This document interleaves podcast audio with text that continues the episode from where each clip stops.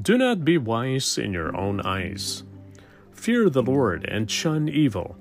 This will bring health to your body and nourishment to your bones. Proverbs 3, verses 7 to 8. We tend to believe that we will be the most happy, physically and spiritually, when we have everything under control. We want a wisdom that tells us how successful we will be, how much money we will make, where we will be in five or ten years, and what our retirement will look like. When everything feels controlled, we feel happy and content. So, we try to do whatever we can to control our circumstances, or else stress will overwhelm us and our mental and physical health will suffer. These verses and Proverbs teach us otherwise. Trying to be wise in our own eyes is actually not what is best for us.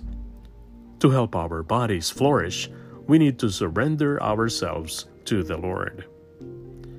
Gaining wisdom from God and seeking to be wise in God's eyes will bring health to our bodies. The book of James instructs us this way If any of you lacks wisdom, you should ask God, who gives generously and it will be given to you.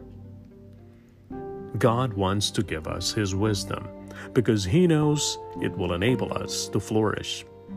In His love for us, God knows that this true wisdom will release us from worry and allow us to surrender our lives to Him, that we may live fully as He intends for us. Let's pray. God of all wisdom, Help us to be wise in your eyes.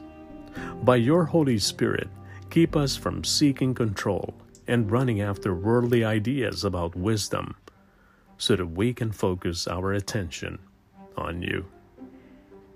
In your name we pray. Amen.